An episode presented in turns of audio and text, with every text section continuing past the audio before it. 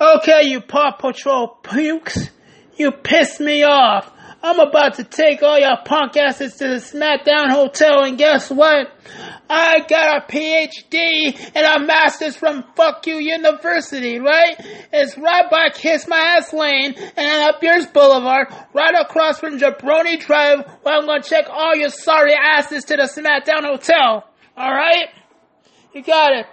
Hey, Opie! You should fly through this course with those big ass ears, you turn. Fly, Dumbo, fly! You want sympathy from me? You go look in the dictionary between shit and syphilis. That's why you found my fucking sympathy.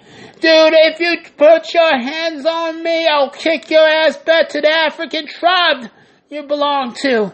I'll kick your ass so far that you you and your ancestors will have a family reunion, motherfucker. Don't fuck with me. You know, you do, you know who they call me? They call me Baby Mike, and I will knock your ass out with a two-hitter quitter, baby.